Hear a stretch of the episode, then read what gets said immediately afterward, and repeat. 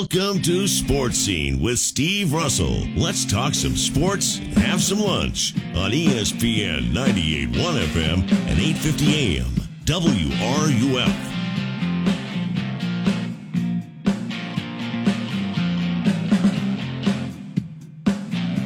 Welcome into a Wednesday edition of Sports Scene, E S P N ninety-eight point one F M, eight fifty A M. W R U F, I'm Steve Russell. Time to eat some lunch and talk some sports. David is producing our broadcast today, uh, and we will talk about a wide variety of things. Um, I want to delve into the baseball playoffs because it's fascinating how things get magnified in the playoffs. And I must tell you, I was watching the Astros, and I turned it off. I thought Seattle had that game won. Didn't happen. But speaking of games, Florida and L S U renew their rivalry Saturday night in the Swamp. A guy that's been on our program for a lot of years, and I always appreciate him taking the time, is Scott Rabalais, columnist who covers uh, L S U for the Baton Rouge Advocate and others. Scott, always good to have you. Welcome. Uh, thanks. Thanks, Steve, for having me again. I, I, I too, turned off the uh, Astros and Mariners game. Yeah, uh, yeah. And, I, and I'm a longtime Astros fan, you know, because of geography. So Yeah, um, and it was amazing they came back and won that, especially after Verlander, you know, did not have a good start. But anyway, I digress. Not at all. Yeah. Um, I have been waiting to ask you this because going into the season, understand a new coach, a new staff, a new system, a new quarterback, but you have a guy like Butte over there, and he really hasn't done much, at least statistically. You see him all the time, and you see this team, Scott. Is there an issue behind that? That that seems odd to me. It's been a little puzzling on this end too. I mean, you know, he, uh, for, you know, this is a guy who had suffered a really serious ankle injury midway through the last season, about a year ago uh, at Kentucky, and um, had to have two surgeries to replace it, repair it, missed the whole spring. Kind of was, uh, you know, there were a lot of rumors that, that he was getting some N I L offers to go to other schools, but uh, that some L S U, uh, pro L S U people retained, you know, retained his services, and now you see his billboards on the interstate, which is still strange to me that we see this with college athletes. But uh, it seems like it's been not the the best relationship between him and Brian Kelly. I think, you know, with Orgeron, when you were injured, you didn't have to come to practice. Kelly's like, you know, you got to come to practice. You got to be part of the team, what we're doing. And I think there's been a little there's been a little contentiousness there. And then you have an offense that, uh, you know, the quarterback, Jayden Daniels, not maybe – doing the things, not best at doing the things that utilize Butte's talents best, which is going more vertical in the passing game, going deeper downfield. That's something Daniels has not done very much. And then Butte's had some drops, too. He had some drops in the Florida State game. He had a, he had a drop uh, last week against Tennessee. Uh, he hasn't been the best version of himself. That's, that said, the measurables say he'll probably be a very high N F L draft pick. But uh, he finally got a touchdown last week, his first touchdown of the season against Tennessee. And we talked to one of the other receivers yesterday, Jerry Jenkins, who said, um, you know, he said, I, I think it's going to be the beginning of a big breakout for him. It could be, but uh, it, it could well be. He could the second half of the season could look nothing like the first because he is a very talented receiver, but we haven't seen it to date. Uh, I know they've had a lot of issues on the offensive line. What's the strength of this team in your view, Scott? I think, uh, yeah, offensive line has been a big issue. Um, they, they're on. They're going to be on their sixth different Um, offensive line. Well, I say that now. The thing, Will Campbell's going to come back and play Saturday. He he was he missed the game last week, so they've had at least four or five different offensive line combinations. So that has not been a strength.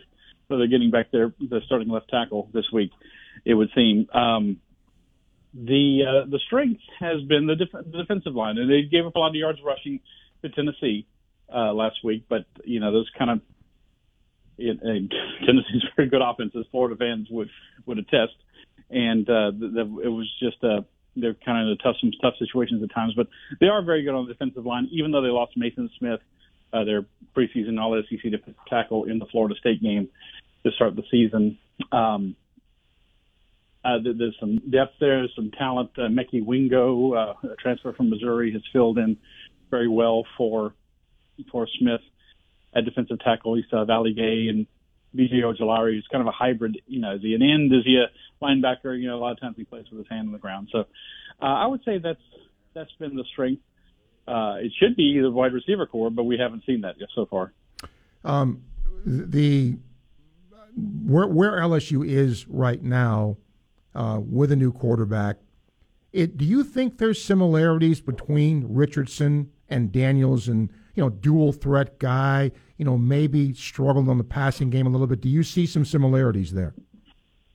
Well, I see a lot of similarities uh, between those two guys and, and L S U and Florida in general, you know, yeah. in programs. Yeah, they're both where they are right now with first-year coaches and trying to develop and and um, uh, you, you know trying to you know re- you know rebuild to where they w- want to be in terms of championship programs. But yeah, definitely the quarterbacks reflect that. Hot, a little hot and cold. Um, Daniels. Uh, Fast, fastest quarterback I've ever seen covering L S U football for thirty years. Wow. Yeah, that's for sure.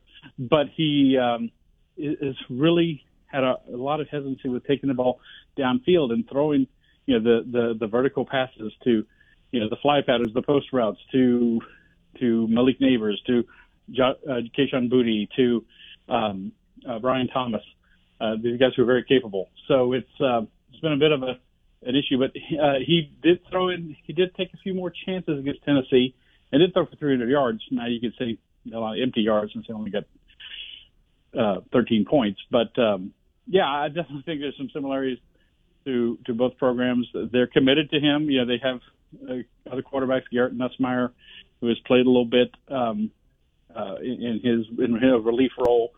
But they seem to be sticking with Daniels because he gives them that dual threat Uh, you know, option, and which is important to get behind an offensive line that's still trying to find itself too. You know, that he can take off and run. Last thing for you, Scott. Um, obviously, you've got, uh, I would think, a big difference between an Ed Orgeron coaching type and a Brian Kelly coaching type. Do you? Is there any besides X and O? What do you see as some of the changes under Kelly as opposed to the Orgeron regime?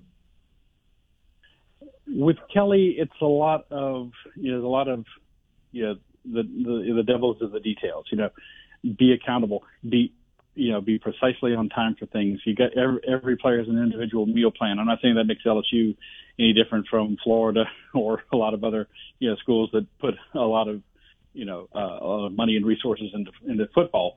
But uh, he's he's very big on the, the the little things adding up to the big things. And And frankly, it's a change of culture, and I think that's that's part of. Uh, I'm sure that's part of what Florida's dealing with, and uh, again, the very similar situations.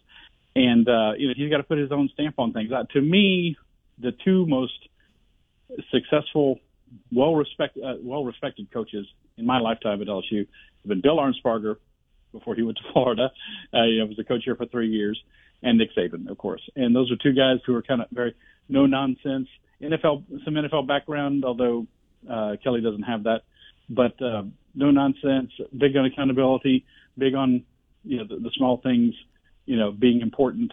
And I think that's what L S U needs. I think L S U needs that kind of coach. You can say we'll we'll see long term whether you know Brian Kelly is successful or not. I think he will be, but uh, it, it, I think he's the kind of coach, the kind of temperament that L S U needs. And f- people talk about fit. You know, is he a right fit? Is he this or that? You know, he's cause he's spent his whole life in the Northeast and the Midwest. Well, Ed Orgeron was the best fit you could possibly have, and he had one. He had a couple of great years, but long term, he couldn't sustain it. Okay, you mentioned something, so I have to ask: is this for L S U's fans, team, program? Is the Florida game still a big rivalry? Oh, I think so, and I think the Billy Napier thing has heightened it. You know, a lot of L S U fans wanted uh, L S U to hire him because of his success, you know, just an hour away, you know, at, at Lafayette. And uh, it doesn't seem like yeah, he was really ever going to get any uh, a real legitimate shot at the L S U job. I think I think a lot of it being that he was the coach at at U L, and not not, the, not for the fact that you know the quality of his uh, his ability as a coach. Uh, so yeah, I think that's heightened it a little bit. And uh, Yeah, I think L S U fans over the years have felt that you know, the schedule format in the S E C where L S U has to play Florida every year, and Alabama has gotten Tennessee, which until, you know, recently has, has struggled for, for a long time. Has not been kind of fair, and it's it's a it's kind of a shame. I think this is likely a rivalry that's going to not be an annual game anymore once we see the new S E C schedule format. I can't imagine a scenario where it is, really. But uh, but yeah, they've they've been there've been a lot of great games and a lot of great teams back and forth, and especially in the last you know twenty-five, thirty years, you know, national champions and Heisman winners and and stuff like that. Yeah, I think it's been a very great and entertaining rivalry, and there's some. Some animosity on both sides. I think I think people are going to look at this year's game as a referendum on Billy and Brian, and I don't think that's fair for either one. But nonetheless, I think that's the reality of this year's game. So there's a little added to it right now, and um, it's going to go away in a couple of years, the annual rivalry, and that's that's kind of a shame because these two guys, uh, I think, will be coaching to their schools for you know for a good while. Okay, where can people see your work, Scott? We're at uh, the advocate dot com. Or N O L A dot com, and got a little L S U put, pull down. You got all our L S U coverage. Uh, if you want to check out what we're saying about the Tigers this week, we glad to. And we, we got a reporter going over to Lafayette to talk about Billy Napier. So there's going to be a very Billy Napier-oriented story in the next couple of days, uh, too. So check it out. Okay, yeah, and, and Louisiana plays on E S P N tonight, so that's going to be interesting, too. They do. Yeah. yeah. Always appreciate your time, Scott. Thank you. Thank you. You Thank got you. it. Scott Rabalais, Baton Rouge Advocate, covering L S U. twelve fourteen time check brought to you by Hayes Jewelry. Ben Brown from Pro Football Focus joins us next. E S P N ninety-eight point one F M, eight fifty A M, W R U F. Gainesville Sports Center. Here's what's trending now on E S P N ninety-eight point one F M, eight fifty A M, W R U F. Good afternoon. I'm Griffin Fold. All four M L B playoff division series are underway as former Gator center fielder Harrison Bader hit his first career postseason home run last night in the Bronx en route to a four to one Yankees Game one victory over the Guardians. Tonight on the West Coast, Dodgers southpaw Clayton Kershaw will face Padres right-hander Yu Darvish as L A looks to take a two nothing series lead over their division rival San Diego. Be sure to catch all of tonight's action right here starting at eight. Tomorrow night in high school football, Gainesville Hurricanes will look to pick up their first win as they welcome Matanzas. In hockey, the Tampa Bay Lightning will look to bounce back from their season-opening loss to the New York Rangers last night as they head to Columbus to take on the Blue Jackets this Friday. That's your Gainesville Sports Center. I'm Griffin Fuller. E S P N ninety-eight point one F M, eight fifty A M, W R U F.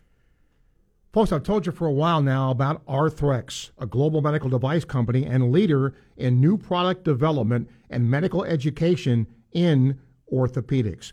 They're committed to delivering uncompromising quality to the healthcare pros who use their products and ultimately the millions of patients whose lives they impact. Arthrex now is experiencing unprecedented growth. And as an Arthrex employee, you have the chance to be at the forefront of the orthopedic medical device industry. They're hiring now at their facilities in Florida, South Carolina, and California. To find out more about how you can join their team, go to careers dot arthrex dot com. That's careers dot arthrex dot com. You'll find out more.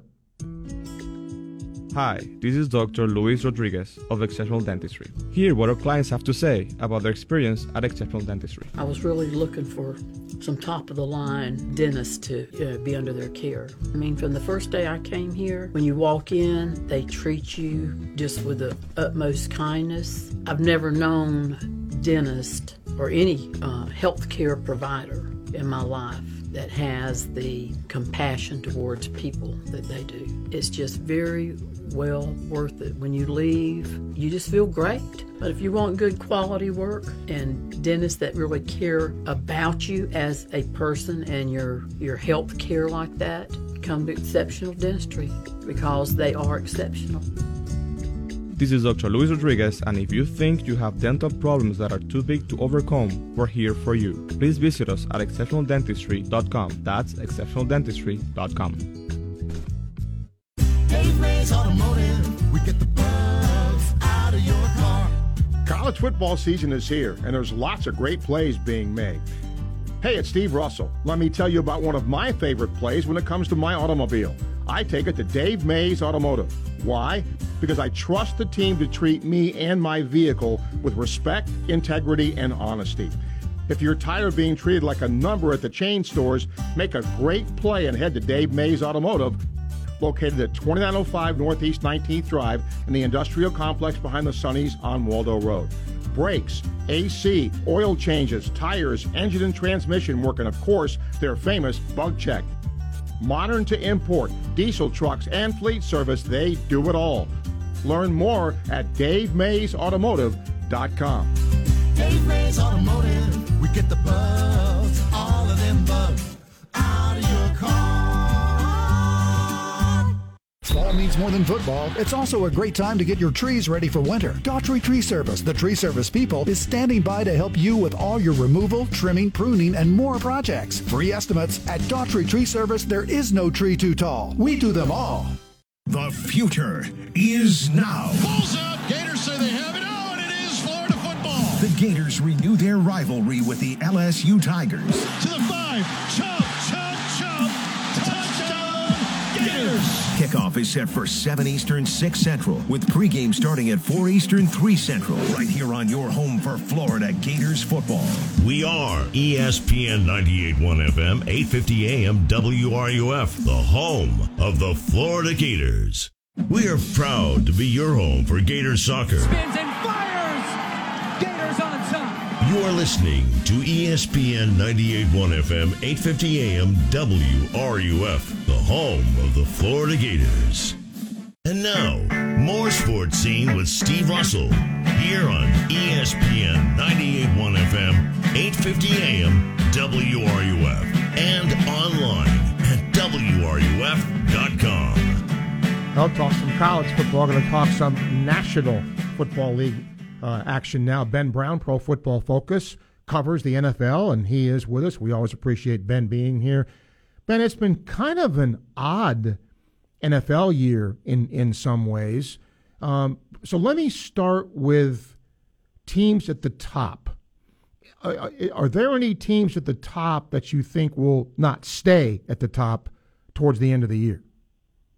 Yeah, I mean, that is a really good question, and it has been a really weird N F L season. Yes. I would say, you know, the only two teams that I would classify as being at the top right now are Buffalo and Kansas City, and I definitely expect those two teams uh, to kind of stick there. I do think that we're gonna they're kind of on a you know a collision course to at least determine what one of those represents the A F C uh, in the Super Bowl. Uh, but I would say, you know, outside of that, the rest of the teams that a lot of people I think you know have in like their top five, we could very much see, you know, quite a bit of fluctuation, because I do think the rest of those teams specifically uh, uh, definitely all have their warts in various areas.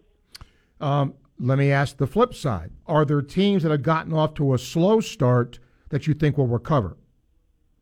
Yeah, I, I think, you know, we saw one of these teams on, you know, Sunday Night Football, the Cincinnati Bengals, but they've, you know, kind of been hamstrung by you know, Zach Taylor as a play caller that hasn't necessarily been, uh, you know, what they need from that offense. Aren't generating explosive plays in any, uh, you know, sort of sustainable way that like they were last year. And, and the offensive line has a lot of question marks, but I think they have too much talent offensively to not have a say in that A F C North division when it's all said and done. Uh, you know, obviously the loss to Baltimore on Sunday night, you know, drastically impacted their odds, but I still think they're a team that, you know, are probably going to find their way into the playoffs, and when they actually end up doing that, uh, you know, are once again going to be a really difficult alt. So I do think that, you know, Cincinnati specifically makes a lot of sense. Uh, the Indianapolis Colts as well kind of started off, uh, you know, relatively slow, haven't necessarily put together anything, you know, production-wise from an offensive standpoint, but uh, I think that, you know, if they can figure out issues along the offensive line in a really weak division, uh, you know, they make a lot of sense when it's all said and done to, you know, finish kind of where we expected that in the preseason after what was, you know, a really difficult, you know, first five games of the season to watch for them, especially offensively. Ben, what's wrong with the Rams? There's there's a few different things. I do think that, you know, the offensive line is obviously, you know, the biggest concern. I think, you know, losing Andrew Whitworth to retirement uh, had a much bigger impact on them overall offensively than what people, you know, projected in the preseason.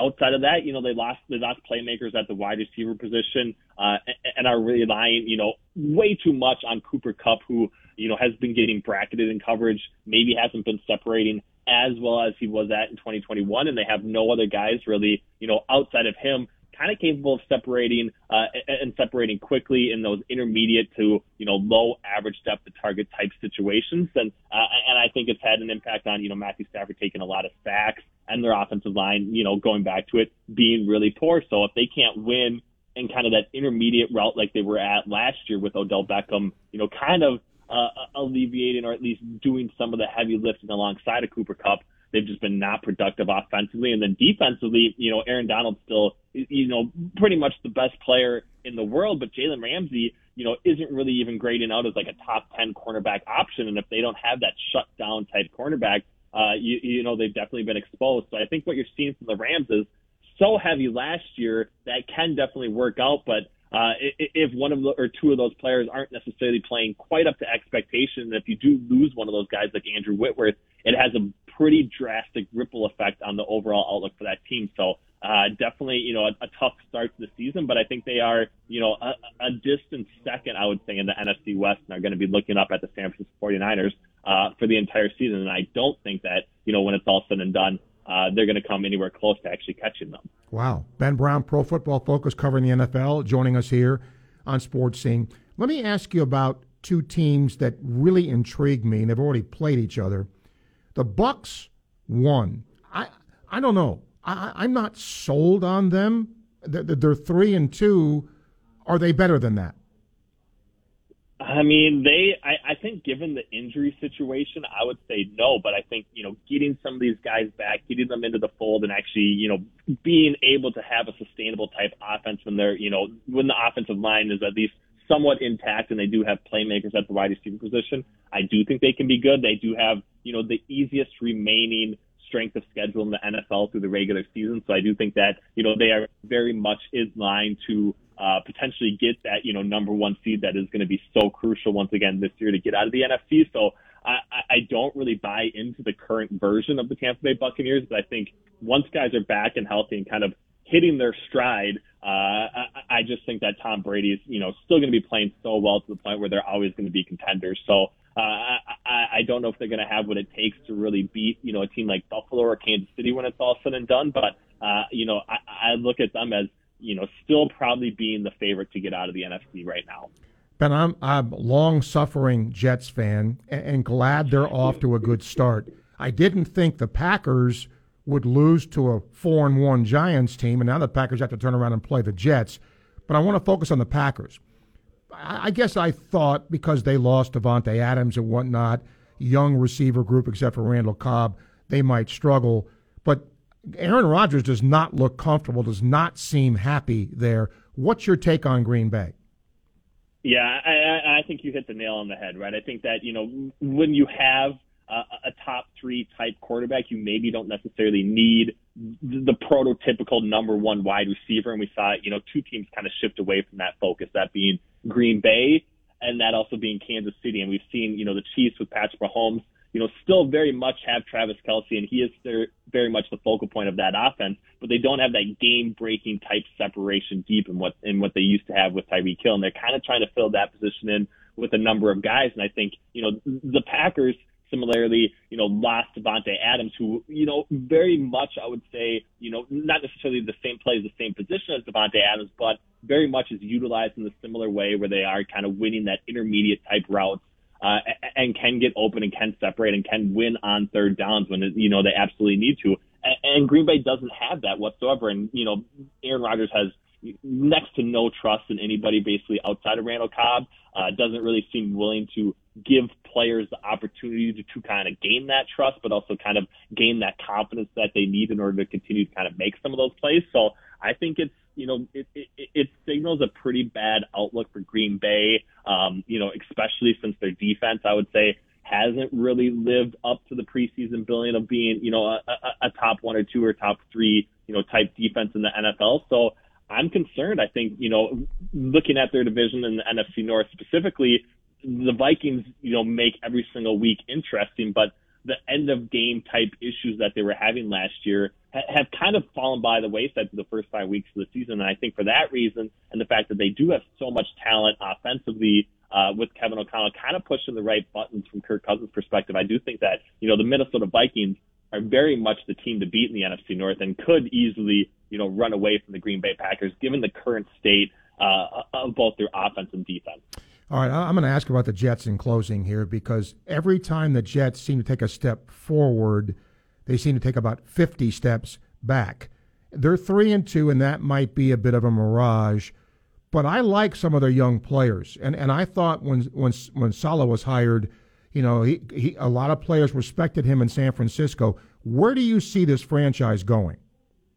Yeah, I mean, I think they are definitely on the right path, and I do think, you know, the reason for that is Robert Saleh. I think he's gonna, you know, end up being the best coach from that kind of came up through the defensive rankings that we've had in, in quite some time. And I do think that, you know, overall defensively, they definitely have some room for improvement. Offensively, you, you know, the question is always going to be Zach Wilson, but mm-hmm. they definitely have playmakers, young playmakers at the wide receiver position that can definitely benefit and help him. I think Garrett Wilson's a guy that has been, you know, wide open in so many situations, but is so capable of separating so quickly. And that's going to lead to Zach Wilson, I think, kind of being uh, the highly thought of prospect that we thought he was going to be when he was drafted second overall. And I think we're going to continue to see some of those flashes if they can continue to kind of, you know, call the right plays where he is put in positions to win, especially outside the pocket, and keeps his eyes downfield.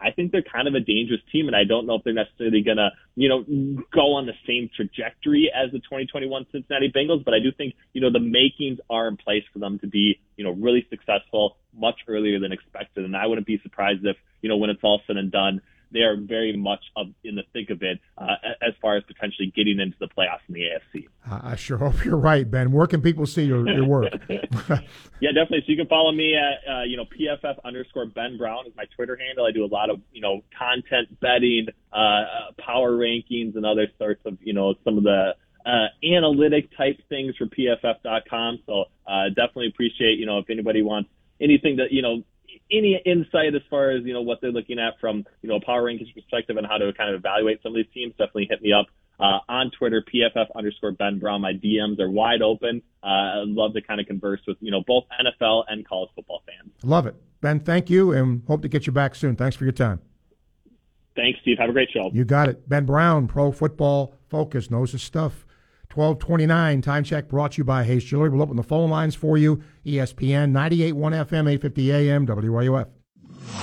Live from Weimer Hall on the campus of the University of Florida, E S P N ninety-eight point one F M, eight fifty A M, W R U F. What Q C Kinetics is doing for people here is nothing short of amazing. I'm talking real, lasting relief from joint pain. Hey, it's Steve Russell. Q C Kinetics is the nation's leader in exciting new pain treatments with advanced regenerative medicine, non-surgical alternatives. If you're living with joint pain from injury or arthritis, don't let them tell you steroids, pain meds, and surgery are your only options. Q C Kinetics uses regenerative treatments that can restore and repair damaged tissue.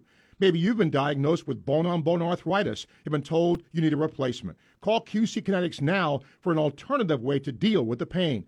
These amazing protocols work with pain caused by injury as well, like a torn meniscus or rotator cuff.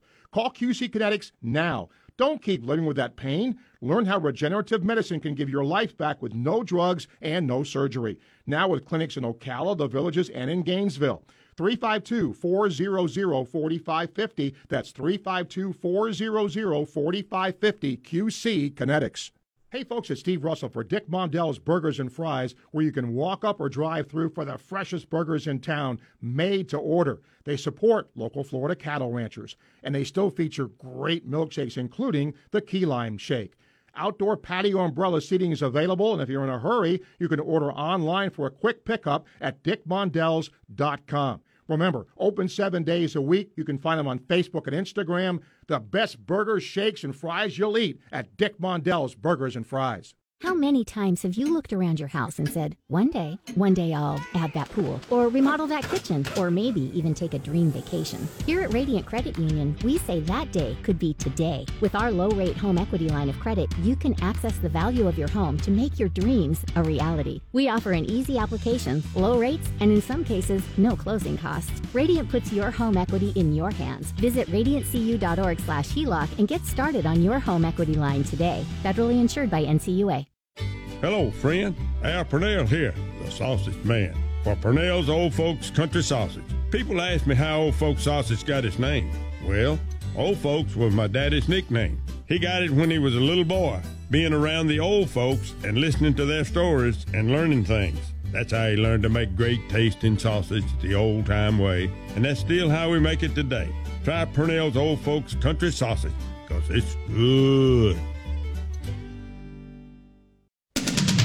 From the U F Weather Center, here is your W R U F weather update. Rain chances return to our area today, especially during the latter half of the afternoon into the evening and overnight. Aside from that, cloudy skies this afternoon, highs in the low to mid-eighties.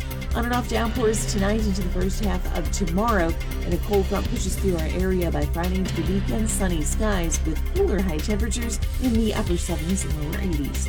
In the U F Weather Center, I'm meteorologist Megan Borowski. Keyshawn, J. Will, and Max. Our very own personal G M on this show, Mike Tannenbaum. We can quibble as Dak top six, top ten. He's a really good quarterback. Top six quarterback? Dak Prescott, absolutely. We can't quit. Top six quarterback? Dak Prescott's a really good quarterback. And we talked about this yesterday. If we had one game to go play a game, I would take Dak Prescott over Jalen Hurts. Not me. Key, Jay, and Max. Weekday mornings at six right here on E S P N ninety-eight point one F M, eight fifty A M W R U F. The Dan Patrick Show, weekday mornings at nine, right here on E S P N ninety-eight point one F M, eight fifty A M W R U F, and anywhere in the world on the W R U F radio app. This is Gator Volleyball Head Coach Mary Wise, and you are listening to Sports Scene with Steve Russell right here on E S P N ninety-eight point one F M, eight fifty A M W R U F, the home of the Florida Gators. Phone lines open. three nine two, eight two five five. You can email s russell at w r u f dot com. Let me quickly tell you why baseball is such a great game. And it happened in two separate games last night. Okay? And why managers get criticized and or coaches get criticized and why they get praised. Scott Service, the Mariners manager, brought in the reigning American League Cy Young winner, Robbie Ray, to face Alvarez last night. Left on left. Okay, that makes sense, doesn't it? Left on left, you're bringing in a guy who's really good, but he's a starter. He's not normally a reliever. Okay? And he threw him a sinker. He fouled it back. And then he hit a bomb. And they won. Will will Service be second-guessed for that? You bet he will. Meantime, the Dodgers have been doing sort of a closer by committee type thing. Um, and guess what? That paid off against the Padres. So, and again, Urias last night was at, I think, eighty pitches by the end of the fifth inning, which isn't a lot. But in this day and age of baseball, when you face a lineup for the third time, sometimes managers pull you. That's what he did. And the bullpen last night worked for them. So it, that, that's what's great about the game, right? One guy hits a button, it doesn't work. One guy hits a button, it does work. John, welcome to Sports Scene. Yeah, good afternoon, Steve. Uh, your assessment is really good. I, I loved all four games, even when the, the Dodgers took a five nothing lead. I uh, saw that the Padres, they were making a little bit of a comeback, and they just, like you said, that their their bullpen by committee with the Dodgers shut them down after the sixth inning. So I thought that, even though that was the game that I figured it was going to, when it was five nothing, I thought it was going to be over before the third or fourth inning. But, you know, give give Padres credit for coming back. And I wanted to take you back to the Philly-Atlanta game. Beginning of the season, Steve, I said my two teams for for making it the World Series, I saw I said the Phillies because of their offense and the Toronto Blue Jays, which I thought they had a very good overall team. And we kind of laughed because I thought that the we even agreed about Their their relief pitching for Phillies is, is woeful, and that come, came to a little bit of fruition during the year, and they, you know, they kind of snuck into the, the last, I believe, wild card team, and now they're hot. So my question is, I mean, what's their shots of, of making the World Series now? Oh, I still think they're a long shot. Yeah. To win the to, to be in the World Series, because you got to beat the Dodgers. Yeah. Right, absolutely. And, and, and, you know, until somebody beats the Dodgers, like the Braves did last right. year, the, the Dodgers, to me, are still the prohibitive favorite to go to the World Series. But give the Phillies credit. They changed managers. That seemed to get them on the right path. Their their uh, relief pitching, while not great, was better. And their starting pitching, you know, Wheeler and those guys, Nola, yep. picked it up too. So credit them. Yeah. Now, the Gator game, I, I heard earlier your, your uh, an- analyst for L S U, and I know you got prognostication coming on Friday. And uh, one thing that I saw on the S E C, S E C Now, these guys were talking about the game. And the thing about L S U, well, let me take you real quick, and I'm not going to make this too long, but the Tennessee, I thought Tennessee's defense played very well against L S U. I, I was kind of sh- surprised that they, they held them down as well. As well. They, now, their quarterback did throw for three hundred yards, but that was mainly because they were down so much with the short fields that they gave Tennessee. But anyway, on third down conversion, I, I saw that L S U is second in the, in the S E C in, in third down conversion. That kind of worries me where Florida's has struggled, you know, giving up over fifty percent on third downs, even when, you know, long situations. If Anthony Richardson struggles, do you see them bringing in Kitna at some point? Uh, anything is possible. Right. Right. But if you do that, and I know the quarterback position is different than any other one, right? They rotate tailbacks. You know, right. they, you rotate defensive people. You play a nickel package. You play a dime package. But the quarterback position is kind of odd. You don't normally, you know, do that. The object of a coach, I don't care if it's middle school or N F L, is to win the game. And if there's a point in the game when a coach feels the quarterback is not doing well and he has the confidence that the second guy could help him win that game, then, in my opinion, you put him in. You you don't you can't worry about the confidence Ego. or whatever, right? Right. But yeah. that said, uh, John, I, I don't think that decision is. I think fans just say, oh, "Put the next guy in, put the next guy in." No, well, I don't think it's, it's not a that easy. Knee-jerk reaction. No, yeah. I'm not saying that, but I'd say he's thrown three picks and he's well, yeah. just real woeful. He's struggling. He's not then, doing struggling. Yeah. And we're down like ten points going into the fourth quarter. I don't know what what that means at that point, but I'm just thinking if we're not if we're not if we're not moving the ball effectively, I'm just I'm just kind of getting your your your assessment. Yep, I got you. That. All right, John. Thank you for your hey, call. Man, thank you. Yep, appreciate it. Let's get to uh, Joe here. Joe, hi. Good afternoon.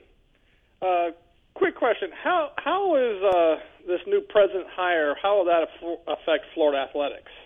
Have no idea. I don't know how uh, much honestly, control I mean, the, the president has over, over the U A A. No, I don't think there's control. The U A A is a separate, you know, branch. Uh, it, it's its own deal. I mean, now do you, you know, do you work with the president? Do you work to, you know, let him know or her know what's going on in athletics? Yes. And remember, pres- school presidents are on some of these committees that meet. So, but I don't think it, I, I don't sense there's going to be any real big change in that. I just didn't know because you, you never know what you're getting when before someone gets there. And I oh, know sure. anyone's ever t- talked about that side of the things of uh, this new president coming in. Or if anyone's heard anything, if he's supportive of athletics or doesn't even care about them. Well, I mean, look, if he...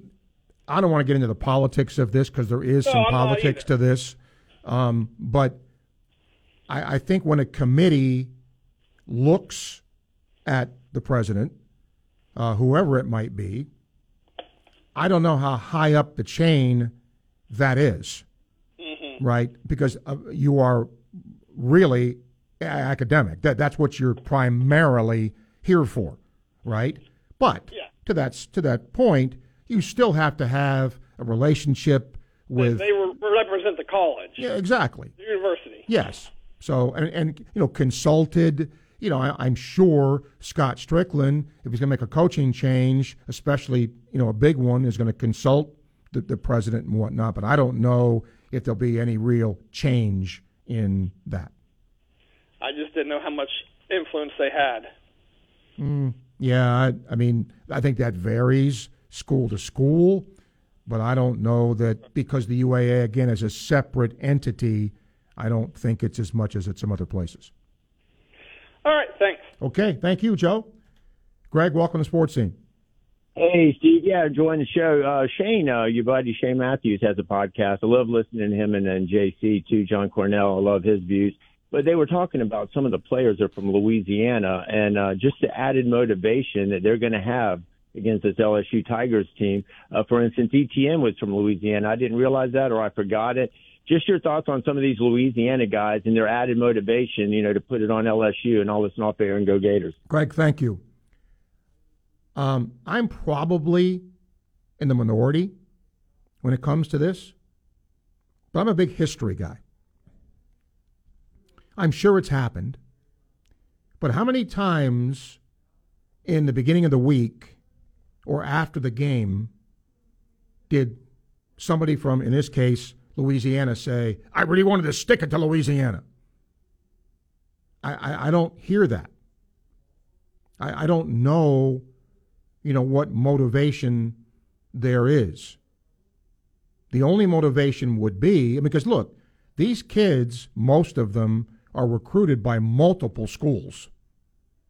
Now, if you're an in-state kid and L S U didn't recruit you a lot, okay, but I don't know that that's the fuel that, you know, I, I'm going to go out there and stick it to L S U. I, I just don't, I don't sense that, and I never really have. But we'll see. twelve forty-four, time check brought to you by Hayes Jewelry, E S P N ninety-eight point one F M, eight fifty A M, W R U F. Gainesville Sports Center, here's what's trending now on E S P N ninety-eight point one F M, eight fifty A M, W R U F. Good afternoon, I'm Griffin Fole. All four M L B playoff division series are underway as former U F center fielder Harrison Bader belted his first career postseason home run last night in the Bronx en route to a Yankees Game one victory over the Guardians. Both N L D S resumed today as the Braves look to even the series against the Phillies before heading to Philadelphia for Game three. On the West Coast, Dodgers southpaw Clayton Kershaw will face Padres right-hander Yu Darvish as L A looks to take a two nothing series lead over San Diego. Be sure to catch all the action right here, starting at eight p.m. In the N H L, the Tampa Bay Lightning will look to bounce back from last night's season-opening loss to the New York Rangers. They head to Ohio to face the Blue Jackets Friday. On the gridiron, Gainesville High School will look to pick up its first win of the season tomorrow as they welcome Matanzas. That's your Gainesville Sports Center. I'm Griffin Fole. E S P N ninety-eight point one F M, eight fifty A M, W R U F. If you can, take a step up and help the Road Heaver Boys Ranch in Palatka. If you have an unused or unwanted car, truck, R V, boat, just about any kind of vehicle, would you please consider donating it to the Road Heaver Boys Ranch?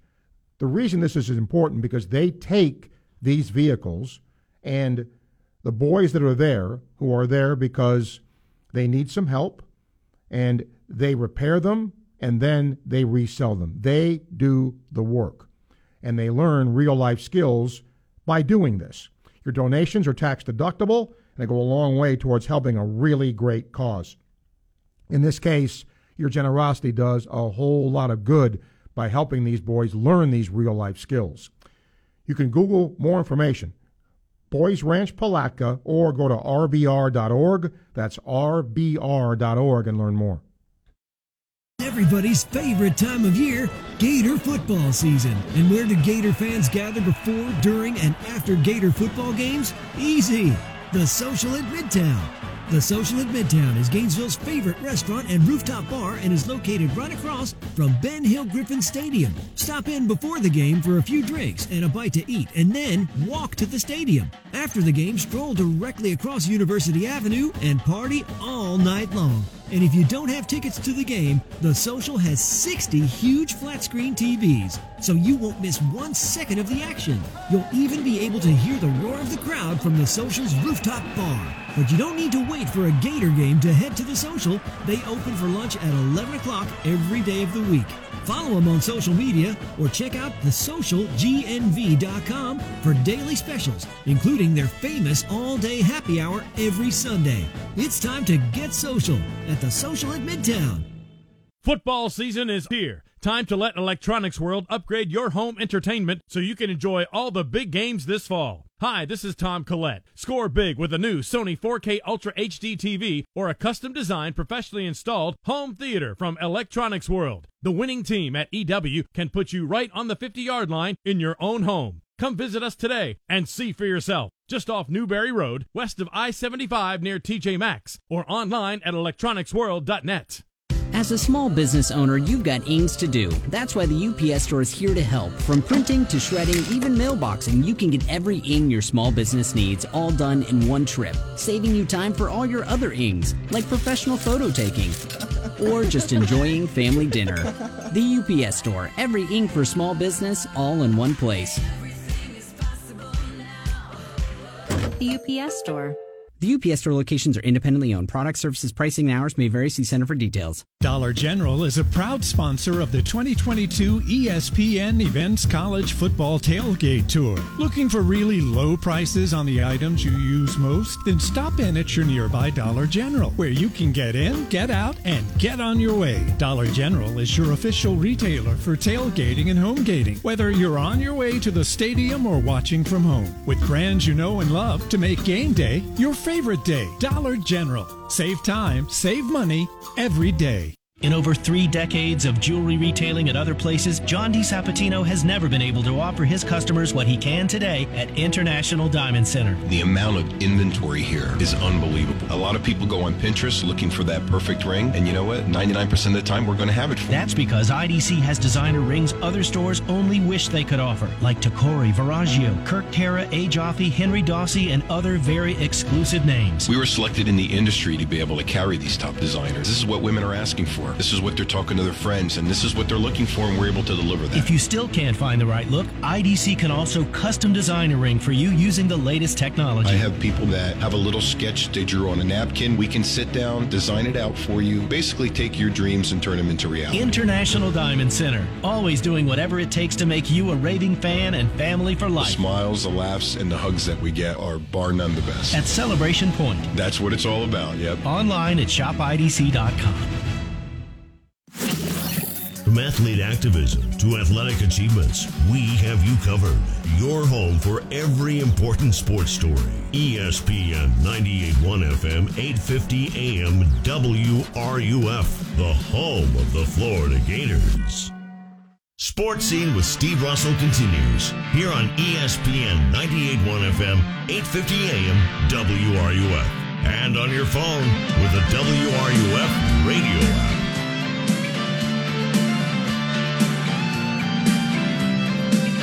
Too bad y'all can't see and hear some of the things we do before we, uh, it's fun. All right, uh, let's get some calls, three nine two, eight two five five. You can email s russell at w r u f dot com. Um, we hope to be speaking with uh, Francesca Ferracci, Gator soccer player, uh, top of the one o'clock hour. Uh, and we will have Prognostication Friday, and there's some really good guys. I think this is the best week of college games we've had the whole season. I mean, there's some really, really good games this week. Uh, th- they were good last week. It's taken a step up this week, uh, and that'll be uh, a lot of fun. And I think the other thing, too, we've not seen, I don't think, and maybe you can correct me as a listener, the amount of quarterback injuries. I mean, think what's happened, right? Alabama, Texas, you know, had its quarterback. Oklahoma had its quarterback. And Alabama, statistics sometimes can be an overrated thing because the bottom line is winning. But I will say this. If you look, and it's only one thing, okay, I I am a big believer in turnover margin. I, I think a lot of times that tells you, you know, how good or how poor a team is. But this year, that stat, you might as well throw it right out the window. Because some teams are able to win and be successful despite a bad number. And again, that's only one number. You know, you could, for example, little known thing, Alabama, they're number one in the S E C in punt return average. Well, okay, who cares, right? Well, they average twenty yards of punt return. That helps them with field position, right? So again, that's that's a stat you don't that you don't normally look at and go, ah, you know, that that's helpful. Well, it is. Um, now, if you go to the uh, turnover margin, Alabama, Alabama is minus five in turnover margin. Minus five. They're pretty good. They've overcome it. And what I did not know is that Tennessee has a plus five turnover margin. L S U is plus three. Florida is plus two. So once again, you've got an issue here where you have been, become a better disciplined team, and it's helped. Rob, hello. Steve, the last three words you just said, disciplined team. They're playing fundamental football, and that'll keep you in games. And, you know, all the games we played in, they haven't been able to, you know, run away with it because of the discipline. It's very important. It leads to success. Now, you have to you have to go further than that. You got to get in get in there with your team and and um, march down the field better and, and do that. But I'm very impressed with the, the lack of, um, you know, the good the good that they're not committing penalties and stabbing themselves in the back and and, and, and you know, playing fundamental football is very important. It is. I mean, look, you, you, you can, again, like Alabama, you can overcome it, but most of the time you can't. Now, Alabama is the exception to that because they do a lot of other things well, but most of the time if you're, you know, minus five, minus six in turnover margin, you're not going to be particularly good. No, and, you know, they've been competitive all year, and that's another that's – that's probably that, that that that attributes to that. And I'm just waiting for A R to break out, and he's going to figure it out. Every week he's learning, and, you know, he's winning. He's got we got a four and, four and two record. Um, we're going in to face L S U. It's going to be dynamic. Every time Florida and L S U play, it's always, you know, a power struggle. But we if we can stop their run and, you know, stop what L S U does, it's going to be a great night, Steve. You have a good one. Okay, thank you. I think people are looking at what Richardson did last year against L S U, and he had a pretty good game. Well, remember, it's a different L S U team now because of a new coach, a new coaching staff, a new defense, all that. So I'm not sure in that, what was it, like forty-nine, forty-two, something like that last year? I mean, I don't, I don't sense that many points being scored by either team Saturday. Was I right? Okay. Um, I just don't see that. I, I think both coaches will do a better job on the defensive side of the ball. All right, got a couple of emails, and we'll close out the hour. Um, Joe emails, uh, and he says, uh, you had Dodgers Astros for your World Series pick. Are you sticking by it? Yes. I wasn't so sure after last with the with the Astros last night, but you know, yes. Um, William says, if you were the G M of the Mets, what's the first thing you would address in the offseason? Um, I don't know that there's a first thing, but Jacob deGrom can opt out of his contract, and the Mets closer can be a free agent. Those are two pretty interesting things I would address right away. Okay? And here is something that only happens in New York.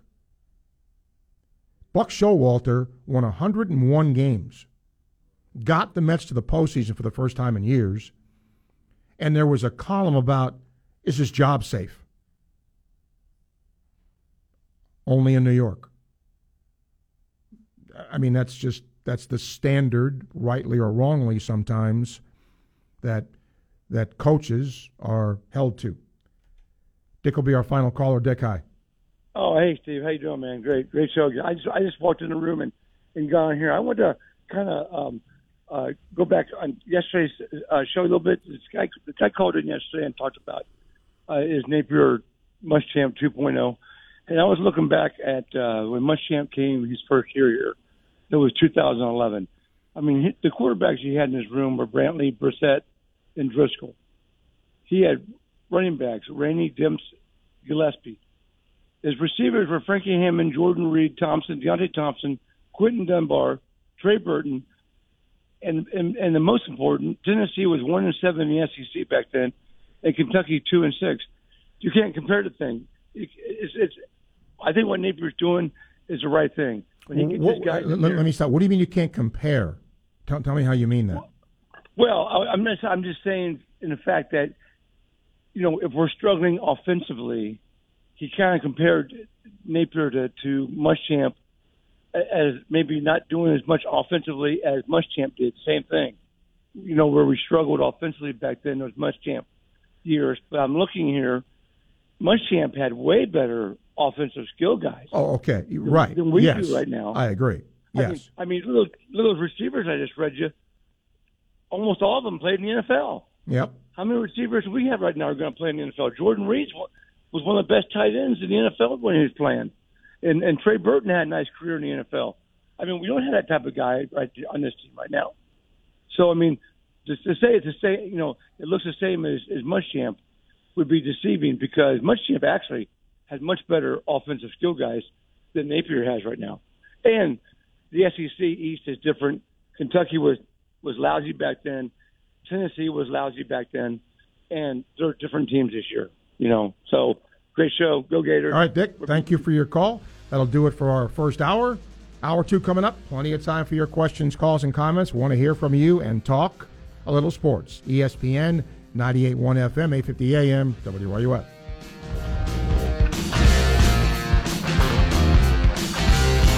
W R U F Gainesville, U two five one C G Gainesville. From the Spurrier's Gridiron Grill Studios, we are E S P N ninety-eight point one F M, eight fifty A M. The things that Q C Kinetics are doing for people right here in our community is nothing short of amazing. I'm talking about real lasting relief from joint pain. Hey, it's Greg Cassidy. You've been hearing me talk about Q C Kinetics, the nation's leader in exciting new pain treatments with advanced regenerative medicine, non-surgical alternatives. Now, maybe you've been diagnosed with bone-on-bone arthritis and you've been told you need a replacement. Hey, call Q C Kinetics now for an alternative way to deal with that pain. These amazing protocols work with pain caused by injury as well, like a torn meniscus or a rotator cuff. But you need to call them now. Call Q C Kinetics. Don't keep living with that pain. They've got clinics now in Ocala, the Villages, and in Gainesville. Imagine no pain with no drugs and no surgery. Call three five two, four hundred, forty-five fifty. three five two, four hundred, forty-five fifty. Q C Kinetics. three five two, four hundred, forty-five fifty.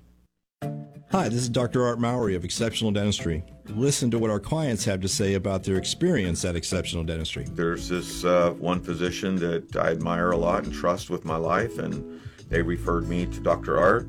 But you know, I had to invest in myself, my confidence with my smile now, and you know, it's just made the world of difference to me. So it's just so well worth the investment I made here. Doctor Art has an amazing um, technique. Um, bedside manners are just amazing. Makes you feel relaxed, like you know you're part of the family, and that's I want an exceptional work. Um, that's why I came to Exceptional. In Exceptional Dentistry, it's all about the trust and the confidence that the patient can have with the with the team here. Love Doctor Art. This is Doctor Kim Mowry, and if you think you have dental problems that are too big to overcome, we're here for you. Please visit us at exceptional dentistry dot com. That's exceptional dentistry dot com.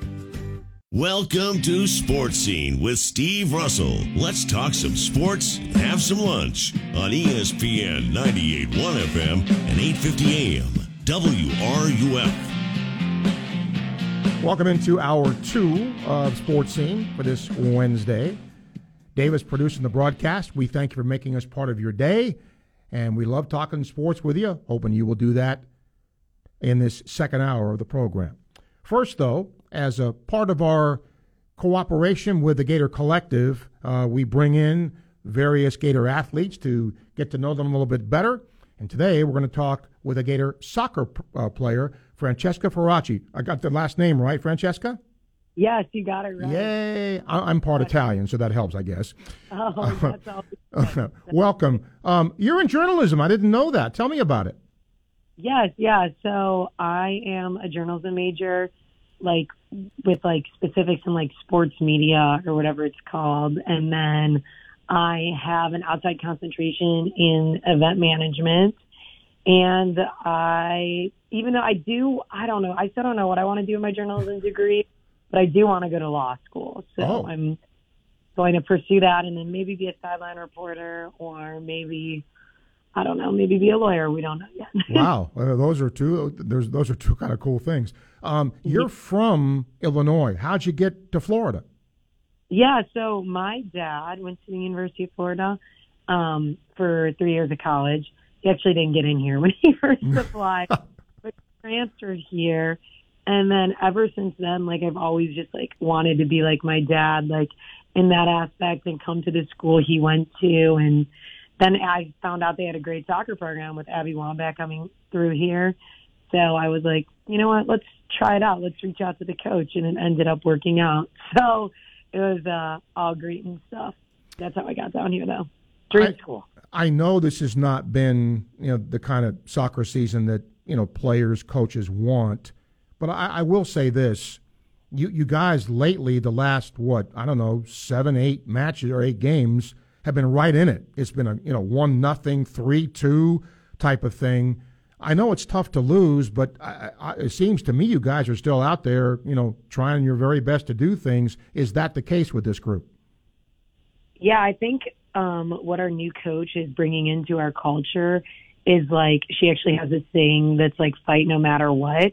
And, like, no matter what the score is, no matter if the team's ranked top ten in the country, no matter if we're just having a bad day, like, we're always just going to give it our all. And I think that's honestly right now what's keeping us super close in these matches. Um, I really think in the future she is going to have a strong recruiting program, and it's going to, the team's going to obviously be larger in size, which is going to help. She doesn't have very many subs. Um, but yeah, I think that the fight no matter what and effort mentality has definitely been what's keeping us in these close games. But I promise you we are going to beat Kentucky this weekend. Oh, okay. Uh, you heard it here first. Francesca says they're going to yeah. beat Kentucky. That's good. Um, let me go back to when you were younger. I always ask this of people who come on. Um, did you play other sports, and, and when did you decide that soccer was sort of your sport? Yeah, so I played volleyball. Um, super competitively, and I actually was debating between going to college for volleyball and soccer. Um, but volleyball, you just had to be like so much taller, and soccer, I could definitely go to a better like school academic wise and athletic wise. Uh, so I decided to do soccer. What kind of made me give up volleyball was when I committed to Florida for soccer my senior year. So, like, that's how long I really waited to make that decision. Um, let me talk about um, the, the opportunities for athletes now with N I L and such. Are, are you in much into that? And I would imagine, like most athletes, they're for this. What are your, what are your views on N I L, and what's it done for you, if anything? Yeah, so I actually have a, a lot of my N I L deals are, like, more like, oh, I come to your gym or place and post pictures and I get a free whatever. And gotcha. So who I've partnered with, obviously besides Gator Collective, is um, yoga pod in Gainesville, which I went to before, and they actually created this program, and I was like the first one, so that was pretty cool. Yeah. Um, and then I plan on partnering with Cycle Bar soon because they just started having N I L athletes. And then I partnered with Impulse Nutrition, um, like post for like a certain amount off the next time. And then I do reviews for a cookie company in Gainesville.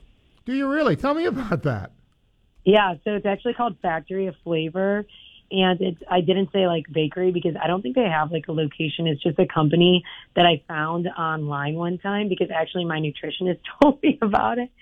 um, my nutritionist told me about it, so I tried their cookies one time, and then they offered um, me doing a review in exchange for cookies. So, um, the U S women's national team, you, you you know what's been going on there and what, what's happened with that.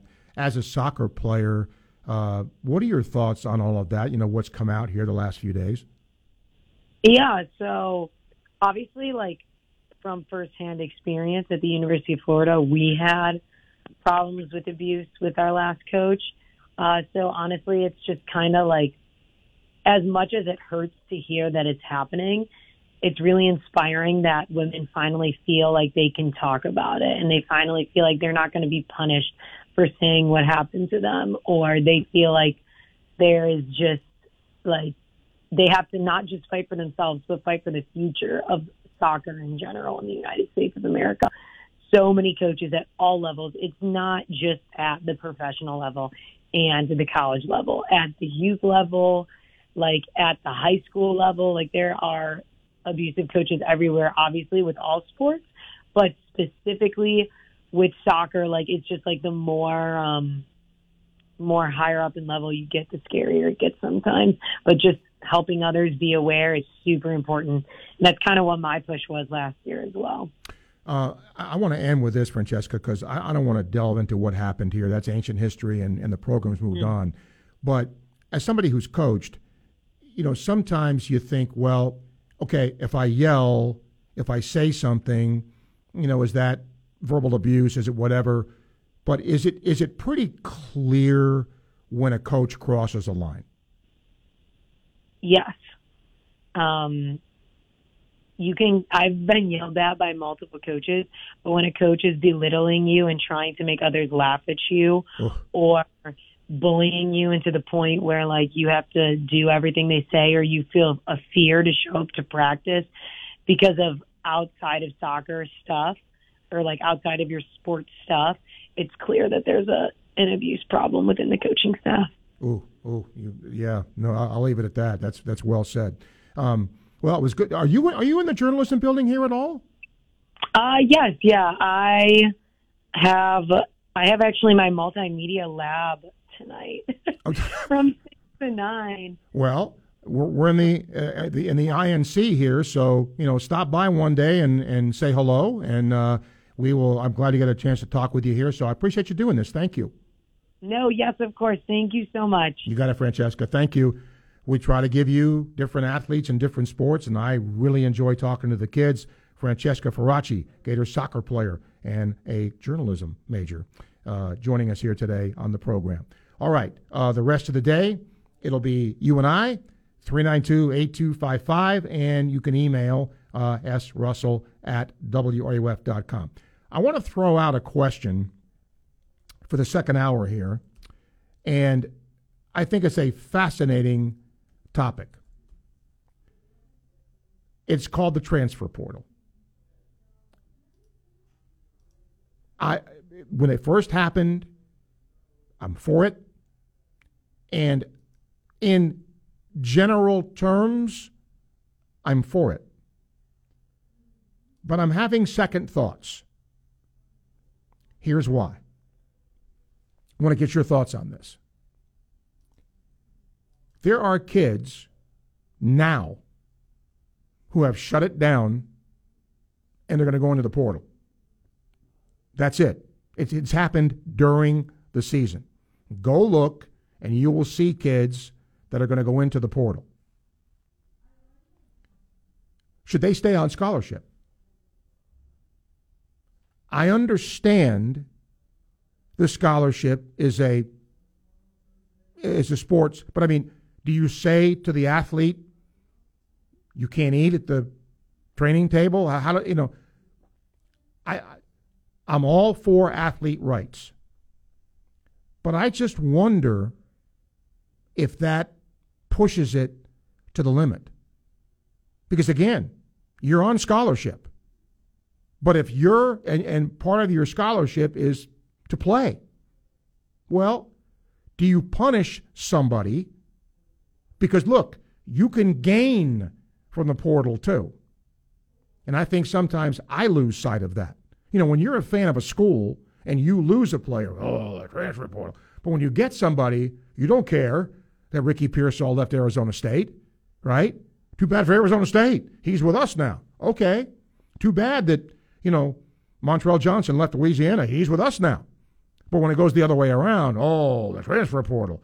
So I just wonder how that's going to work if more kids do this.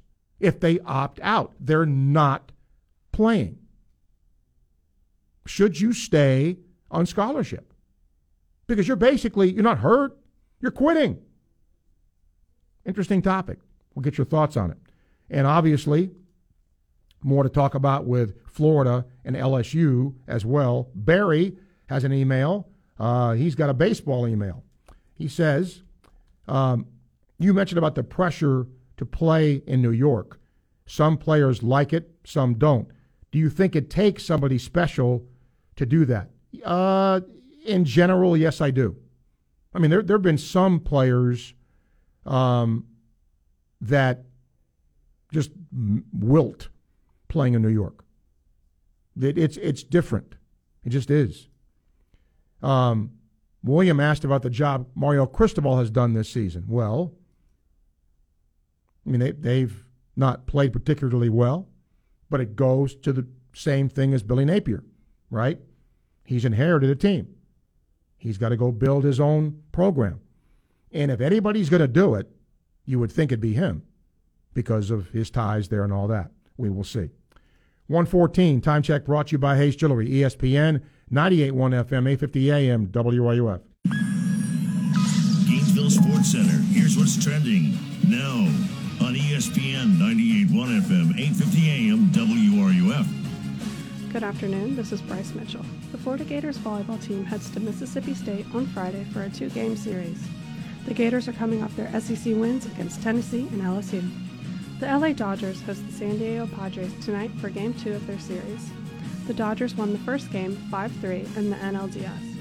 Both games will have veteran pitchers, Yu Darvish for San Diego and Clayton Kershaw for L A. The Dodgers are looking to advance the N L Championship Series for the seventh time in the last ten seasons. Make sure to tune in here tonight at eight p.m. to catch Game two. Gainesville High School has a conference game against Matanzas tomorrow night at seven. The Hurricanes are currently oh and seven. That's your Gainesville Sports Center. This is Bryce Mitchell. E S P N ninety-eight point one F M, eight fifty A M, W R U F. Southeast Car Agency at three ten Northeast thirty-ninth Avenue in Gainesville is the place to go if you're looking for the best used vehicle your money can buy. It's that simple, because the Cousins family has owned and operated that business for the past forty years, and all they have done is give you the best alternative you have to purchasing a new vehicle. The selection is great. They do their very best to give you the widest selection of vehicles in terms of price, in terms of the it's a car, a truck, an S U V, a foreign, a domestic, whatever it is, and they've done that, again, for over forty years. Go see them in person at Northeast thirty-ninth Avenue. You can test drive the vehicles. Go online, S E cars dot com. All the pertinent information is there for you. But maybe the thing to do is when you're driving around, look around you. There, there's bound to be cars with Southeast Car Agency tags because there's a lot of them sold, not just in Gainesville, but in north central Florida as well. When you go see them in person, make sure and tell them Sports Scene sent you, to the good people of Southeast Car Agency. That means football, the World Series, and trees. Fall is a great time to get your trees ready for winter, and Daughtry Tree Service, the tree service people, are standing by to help you with tree removal, trimming, pruning, and more. thirty plus years of experience means even your toughest tree, stump, or debris removal project is no match for the experts at Daughtry Tree Service, serving Alachua County and surrounding areas. Call today for a free estimate. At Daughtry Tree Service, there is no tree too tall. We do them all. We're all on this planet together, so join Odyssey and find your one thing. As autumn temperatures get cooler, here are some simple things you can do to help out the environment. Remove any window air conditioners. Check windows and door seals for proper insulation to keep heat in and cold air out. And check your furnace, making sure it's clean, and replace the air filter with a new one to keep it running at peak efficiency all winter long. Join Odyssey, and together each of us doing one thing makes a greener tomorrow. What's your one thing? What are the core values at International Diamond Center? Integrity, stand behind your product, be involved in the community, give back if you've been blessed, and take care of your people. That's Keith LeClaire at I D C, who along with his wife Peggy just announced the creation of the Fifth C Foundation, the charitable arm of I D C. When God blesses you, you want to be able to reach out to make a difference in the lives of so many different people. Peggy, Keith, and the rest of the I D C family created the Fifth C Foundation to focus on three key initiatives. Give kids a chance, support military families, and end human trafficking. Pick the ones that are closest to your heart, stay true to it, provide and help society. That's what I D C is all about. The Fifth C Foundation, a focused and more impactful approach to making a difference in our community, helping to fund and volunteering with organizations that align with I D C and the LeClaire family mission. This is my passion. International Diamond Center, family owned for more than thirty-five years, blessed with tens of thousands of loyal customers, and honored to give back to our community. There's nothing like living in Gator Country, especially during football season. Just ask Chuck Bush at Bush Auto Repair and Gator Transmission, keeping the Gator Nation on the road since nineteen fifty-four. And for the Gator away games, why not grab your crew and head out in a Cruise America R V rental? Also available at Bush Auto Repair. You'll love all the creature comforts at fantastic pricing. Trust Chuck Bush Auto Repair when you're in the swamp or heading out of town. Visit online at chuck bush auto repair dot com. Go Gators! If you're a diabetic, we have great news. You can end the painful finger sticks with a new C G M. Plus, they may be covered by Medicare, Medicaid, or private insurance. If you test and inject daily, you may qualify. Call U S Med now to learn more. eight hundred, five one three, one six five two. eight hundred, five one three, one six five two. eight hundred, five one three, one six five two. That's eight hundred, five one three, one six five two. Follow E S P N Gainesville on Twitter, Facebook, and Instagram. Stay up to date with the latest information, interviews, stories, contests, and events. We are ninety-eight point one F M, eight fifty A M, W R U F, the home of the Florida Gators. This is Gator soccer coach Samantha Bohan, and you are listening to Sports Scene with Steve Russell right here on E S P N ninety-eight point one F M, eight fifty A M, W R U F, and anywhere in the world on the W R U F radio app. Rogers says your interview with the U F soccer coach, or a player rather, prompted me to ask what's wrong with the program. Is it a rebuild year? Coach needs uh, her players. Yes. Yes, it is a rebuild year, and there are not a lot of players. Um, and he said, I know the kids are trying, but not being the soccer person with the World Cup next month was wondering. Yeah, I mean, they, she's going to need some time. But I, I do. They're not. Their record's not good. They've not won a game in the S E C, but Samantha has said, you know, compete no matter what, and they are. Comp- they're losing a lot of one nothing, you know, three two kind of games. They're in them, but they've had trouble scoring over the course of the year. Daryl, hello. How's it going, Steve? Good. Uh, talk about that uh, transfer portal. It's kind of like, you know, I'm like you. I started out one way, but it, it gives kids an opportunity. But it's just so much of that going on, like you're shutting down at mid-year and all that. That's kind of going beyond what we thought this would be. Like N I L, it's just something's got to be done to control it. You know, you want to see kids have an opportunity, but it hurts the kids already on scholarship. Then when you bring a kid in, like, say, the receiver, Pearsall, he's pushing somebody else back further from their development, their playing time. So it's, it's kind of like, you know, it's good and bad, like you said. Yeah, and that's why it's really a shame that all of this happened, you know, with the N I L too, so right. fast. you know, I don't think people know this. E S P N requested N I L information from Florida, and Florida refused. Now, they weren't the only oh. school to refuse, but okay. this is this is where all of this is. It's just a right. I mean, people are flying by the seat of their pants, and it's not the way to do business. But hopefully, right. the next year or two, this can get straightened out. I know there's two. I watched this podcast, and it's uh, with Channing Crowder, Fred Taylor. Uh-huh. Uh, yep. I, I really, I really like that podcast. Yep. Pretty, but they had the two uh, athletes, one the quarterback at Ohio State and the running back at Texas, and those kids have Lamborghinis and G-Wagons and all that stuff with the, you know, with those. Oh, kids. Yeah. That's that's crazy. It is crazy. You know, to be a, a, a college student. So when you said taking the scholarship back, should you lose it? Baseball doesn't have anything to take back, really. So how do you take, you know, something you don't really have from, like, baseball? Yeah. They have books and, you know, so, um, I mean, that's the only program. They're the only program that don't have a full, most don't have a full. Yeah, they have eleven point seven.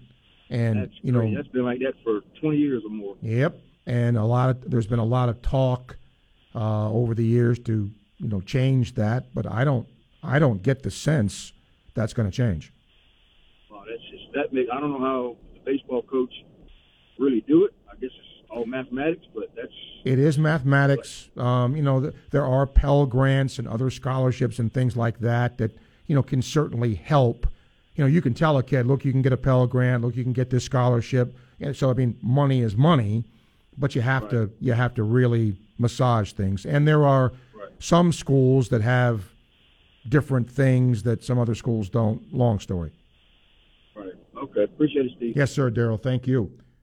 Adam, welcome to the show.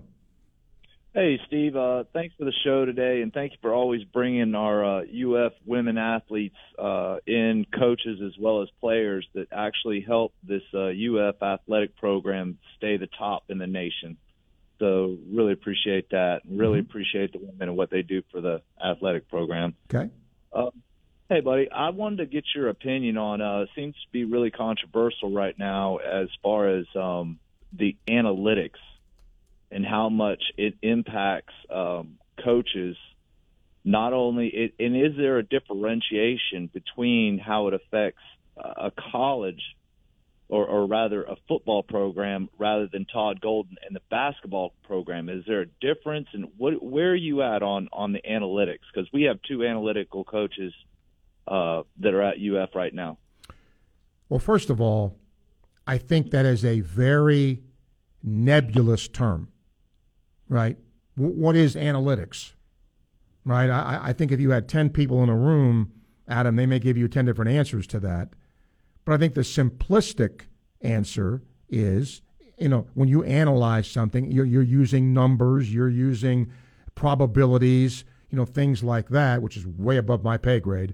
But that a lot of coaches believe in it. And for example, I've heard Napier in press conferences say the analytics say we do this. Well, they study that. So they rely on that, and that's become, for not everybody, but for a lot of people, a tool to make decisions in games and things like that. Yes, sir. And as far as uh, basketball and football, would you would you find a differentiation there? Because in my opinion, and I'm very I'm very new to this as well, and that's why I'm trying to figure out like where, because I've seen some, uh, you know, I called in about the Tennessee game. I'm like, hey, look, you drive the field against a high-powered team, you put three points up because you know you're on the road, you want to take that momentum.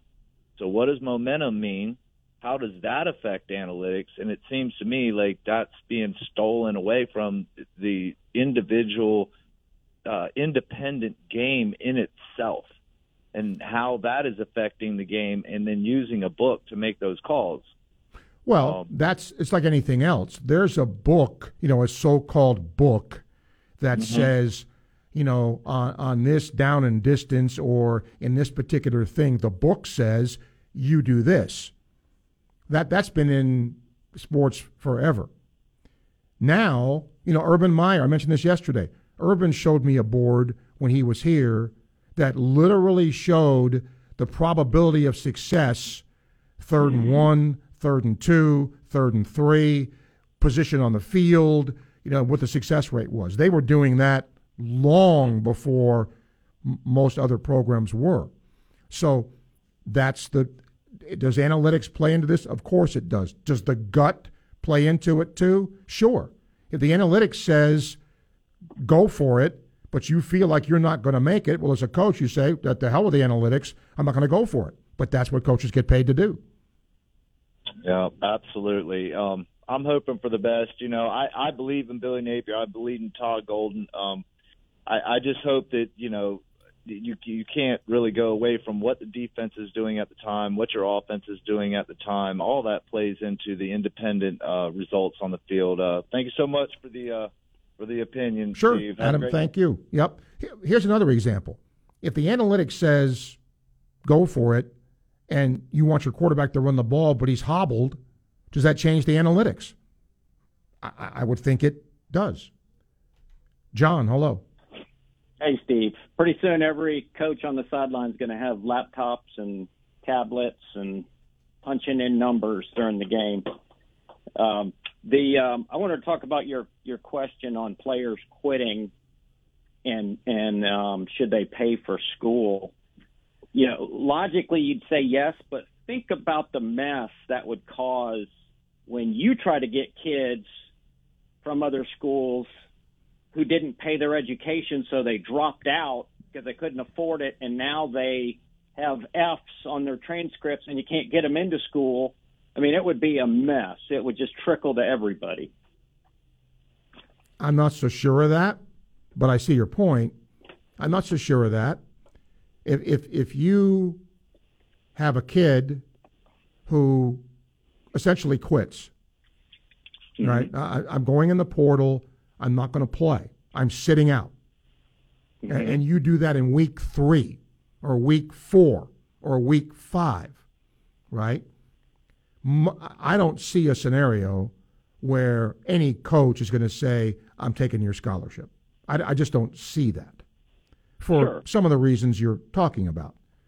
But I do think, as much as I'm, you know, for the athlete, that swings the pendulum to me the other way, because you're you're getting away with you're getting away with being on scholarship and doing nothing for it. You're doing no, what are you doing for it? You're doing nothing. And then mm-hmm. should you be allowed to use the weight room? Should you be allowed to, you know, keep yourself in shape? Uh, to me, no, you don't. You w- when you opted out, when you told me you're done, th- that means you don't use the facility. You want to go to school? Fine. But minimum, if I'm coaching, you ain't setting foot in here. And and I don't yeah. want that to be acrimonious, but you quit. Mm-hmm. You quit on me. You quit on your team. So yeah. Oh, that's that's a, that's a good point, Steve. That's different than losing your education scholarship. Correct. You're saying no more football benefits. Yes. Get out yes. of the football dorms. Yes. Go to the regular dorms. Okay. Yes. That, and that, that I agree with. Or you know, or even even live in the dorm. But you can't you can't have your cake and eat it too. If you want to go in the yeah. portal, you have every right to go in the portal. Okay, but since you stopped playing for us, don't go in our weight room and lift weights. You yeah. know, go to Gold's well, Gym makes, and lift weights. That that completely makes sense. I, I agree with that, Steve. Thank okay. you, sir. Yep, thank you, John. Thank you. And, you know, this whole analytics thing in basketball, it, it's amazing sometimes. They you, you have things like, like points per possession, player efficiency rating, win shares, uh, rebound rate, all these things play into the sport now. Um, you know, even lineup data. How does it? How does this lineup do? How does this lineup data? How does this lineup do compared to this lineup? What's it do? What's their points per possession? What is? It's crazy. It's crazy. one thirty-one time check brought to you by Hayes Jewelry, E S P N ninety-eight point one F M, eight fifty A M W R U F. From the College of Journalism and Communications, E S P N ninety-eight point one F M and eight fifty A M W R U F.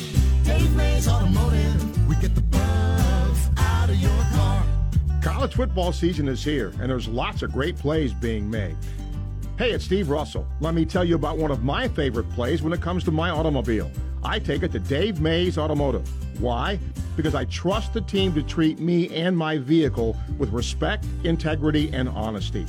If you're tired of being treated like a number at the chain stores, make a great play and head to Dave Mays Automotive, located at twenty-nine oh five Northeast nineteenth Drive in the industrial complex behind the Sunnies on Waldo Road. Brakes, A C, oil changes, tires, engine and transmission work, and of course, their famous bug check. Modern to import, diesel trucks and fleet service, they do it all. Learn more at Dave Mays Automotive dot com. Dave Mays Automotive, we get the bugs, all of them bugs, out of your car. Ready to let the great times roll? All you need is a crisp, refreshing taste of Bud Light on game days, for summer fun, and firing up a barbecue with family and friends. An ice-cold Bud Light makes your good times great. No matter what time it is, it's always time for a Bud Light. Copyright twenty twenty-two Anheuser-Busch, Saint Louis, Missouri. Drink responsibly. The following message is sponsored by the Florida Department of Elder Affairs, the Florida Association of Broadcasters, and this radio station. Medicare open enrollment is October fifteenth to December seventh. Volunteers with the Florida Department of Elder Affairs SHINE program are available to help with your Medicare questions, virtually or by phone during COVID nineteen. SHINE is open and ready to help you with local and unbiased counseling and assistance. Visit florida shine dot org or call the Elder Helpline at one eight hundred nine six three five three three seven. From the U F Weather Center, here is your W R U F weather update. Rain chances return to our area today, especially during the latter half of the afternoon into the evening and the overnight. Aside from that, cloudy skies this afternoon, highs in the low to mid eighties. On and off downpours tonight into the first half of tomorrow, and a cold front pushes through our area by Friday into the weekend. Sunny skies with cooler high temperatures in the upper seventies and lower eighties. In the U F Weather Center, I'm meteorologist Megan Borowski. And now, the, the, the Dan Patrick Show. Dan Patrick. And this is an overreaction to Tua getting hurt in the Bengals game. Now, the question is, what happens the rest of this season? Would you make that call in the postseason? Would you make the call in the postseason on Tom Brady's sack? Would you make the call in the postseason on Teddy Bridgewater's injury? The Dan Patrick Show. Dan and the Danettes and you. Weekday mornings at nine, right here on W R U F. Coming up at four, it's The Tailgate with Jeff Cardozo and Pat Dooley, right here on E S P N ninety-eight point one F M, eight fifty A M, W R U F, and on your phone with the W R U F radio app. And now, more Sports Scene with Steve Russell, here on E S P N ninety-eight point one F M, eight fifty A M, W R U F, and online at W R U F dot com. Richard says, is Matt Carpenter back from injured status? Yes, I think he's on the Yankees postseason roster because I think LeMahieu was left off. Uh, he said when the Yankees lost him, they stumbled, didn't really get their magic back uh, as the regular season concluded. Well, I disagree with that. I, they did stumble, but they played better late. But, yeah, I think he's on the roster. And uh, Jonesy says uh, college football is becoming more of a business. From the business perspective, you can't just up and leave a job and figure you're going to get continue to get paid. There should be some consequences behind quitting the team in the middle of the year and talking about going to the transfer portal. He says, come on, man. Bring D here. Hi, D. Hey, how you doing, Steve? Okay. Uh, I want to talk about the L S U game, not specifics, but just uh, the fact that, you know, we've got, as a Gator fan, the last three or five years, I've come to expect that I don't care what L S U does the week before they play Florida. Uh, when they play us, they'll be ready. And I'm going to give you three examples. Uh, in two thousand seventeen, uh, they lost to Troy the week before they played us. They lost to Troy at home. They beat us seventeen sixteen.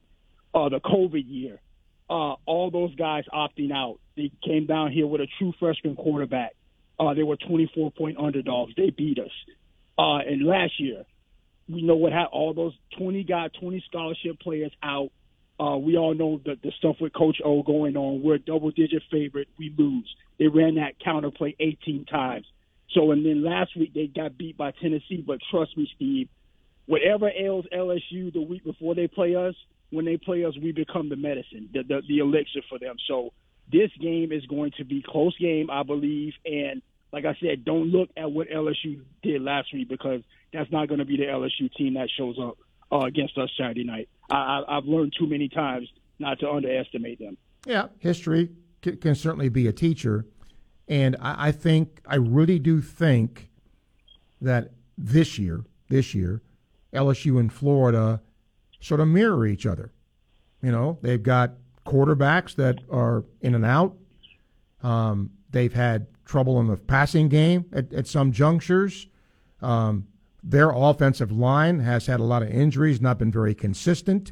Florida's defense has had trouble stopping teams, especially on third down, first-year coaches. So, yeah, there's a lot of similarity here uh, with these programs right now. Yep, so it's it's always going to be a, a close game. Uh, I, I hope we never get rid of L S U on the schedule. Man, I just think this is of oh, the cross matchup games, man. This is there's something always seemed to be weird going on in this game, and it's always close. So it's I don't think that's going to be any different on Saturday, man. Be good, Steve. D, thank you. You know, speaking of that, I wonder why, and maybe there's a really good reason. But I wonder why the S E C knows, supposedly, when Oklahoma and Texas are coming in the league. Why haven't they announced what they're going to do with the schedule? I, I would love to know the answer to that.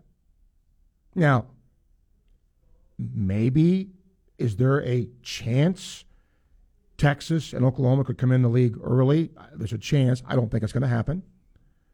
So if you already know when they're coming here, why not just say we're going to pods? We're eliminating divisions. We're going to play a nine-game league, whatever they're going to do. I've just never understood why they haven't done this. And there may be a really good reason for it, but I can't think of one. Um, all right, let's uh, get a couple of emails here. Jack says, Steve, I'm with you in terms of the portal, but don't you think the transfer portal is here to stay? And if that's the case, don't we have to sort of ride with it? Y- yes, Jack, but it's got to be tweaked.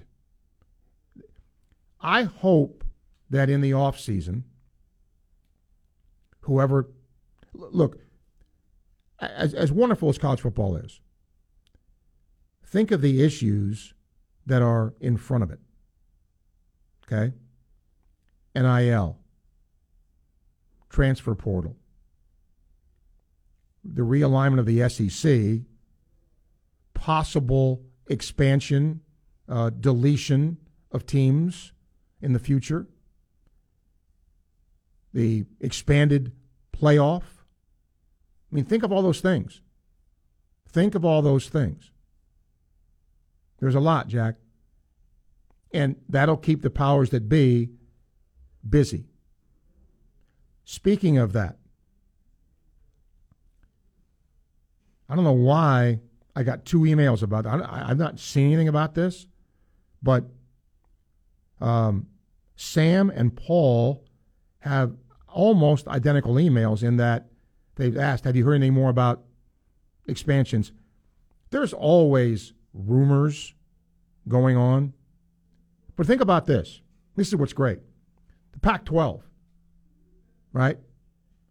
All of a sudden now, people are writing about the renaissance of the Pac twelve because of the success of U S C and U C L A.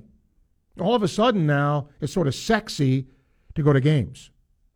And believe me, in California, that's what you have to have because there's so much, so many other things to do.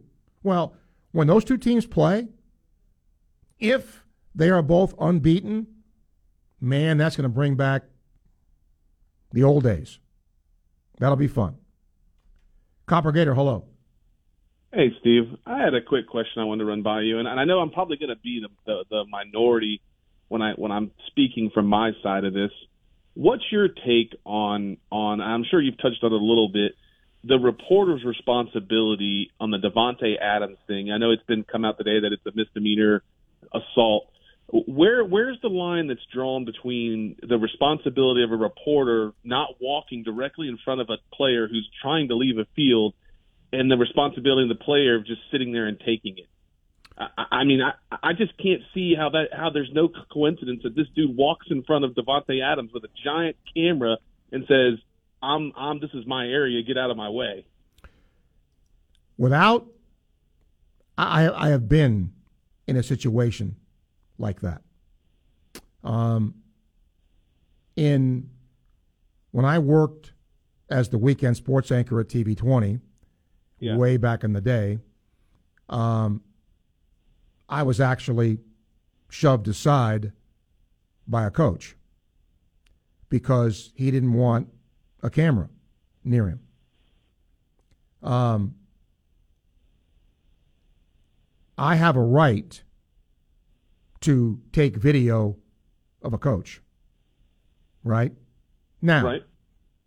Where does it cross the line? That's a very gray area. Because if you look, gotcha. if you look at what Adams was cited for, and I, and it's funny you brought this up because when I saw this, I was Uh, intrigued. Yeah, I mean, it, it's wild, Steve. Yeah, but the words they used here, intentional overt act that inflicted bodily injury, right? That's what the court records yeah. said, all right? Coming from a football player who's been just banging heads with players. Yeah. That's the, you know, that's why a lot of times in college, and even in the N F L, they'll have yeah. a, quote, cooling off period, unquote, before you go in a locker room, right? Because if there is, yeah, yeah. you know, tension, if there is whatever, you chill, you, okay, take a breath, and you go. Yeah. Um, and now, what I don't understand, you know, he, he, the guy was definitely shoved. Yes. No question. When you see the video, yeah, when you see the video, it was he, he was walking directly in, like decided to walk as soon as two steps from Davante Adams and goes, oh, now I need to be on the opposite side there. I'm not even taking a picture of him. And what if Davante gets hurt? Let's just say he trips on that. Let's say he trips on it on the on the off side, and, and now he's out with an injury. Nobody's nobody's claiming that this guy needs to lose his job as a cameraman. No, and and I think Adams' defense here was that he directly, as you said, walked right in front of him. Well, let me ask you this. Yeah. If you, if I walk in front of you, do you have the right to shove me out of the way? I don't think you have the right, but how many times do you see it every day, Steve, where you're, you know, someone puts their hand on the guy in front of them, at least to brace them, at least to kind of, you know, at least to kind of, hey, let me just get you out of here for a second. I don't, I don't agree with the full arm extension, pushing him out of the way. I get that. But there's got to be, you know, some area that where you're telling reporters, hey, these guys are coming off the field. You should be set up ten minutes before this. You, this guy's already got a meltdown from throwing his helmet on the plate, and now you're wanting to go walk in the way that they're going in the dugout. Like, he needs to have a talking to, you know. I, I just it, – it's weird that he's getting crucified across the board for this. I know you got to take a break, and uh, we'll talk to you later, man. Have okay, Complicator, thank you. It's a fascinating subject. I see both sides of it. I have a job to do as a cameraman. And if my job is to go very close to... Now, if I'm impeding him, if I'm doing something like that, he doesn't have the right to throw me away. That that that's Now, he can say to me, move. Please move. Now, if I don't move, eh, all right.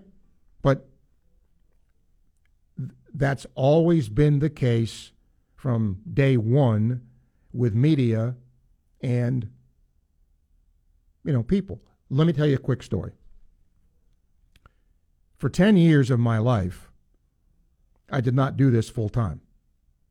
And I was the public information officer for Alachua County government. And in that capacity, I would often meet with my staff and say to them, this is what they're going to do. This is what they're going to ask you. I would prepare them as best I could. One thing I always learned, and I don't think people, just because a microphone is shoved in front of your face, doesn't mean you have to talk. You can sit there and just look at the dude. Hello? Right?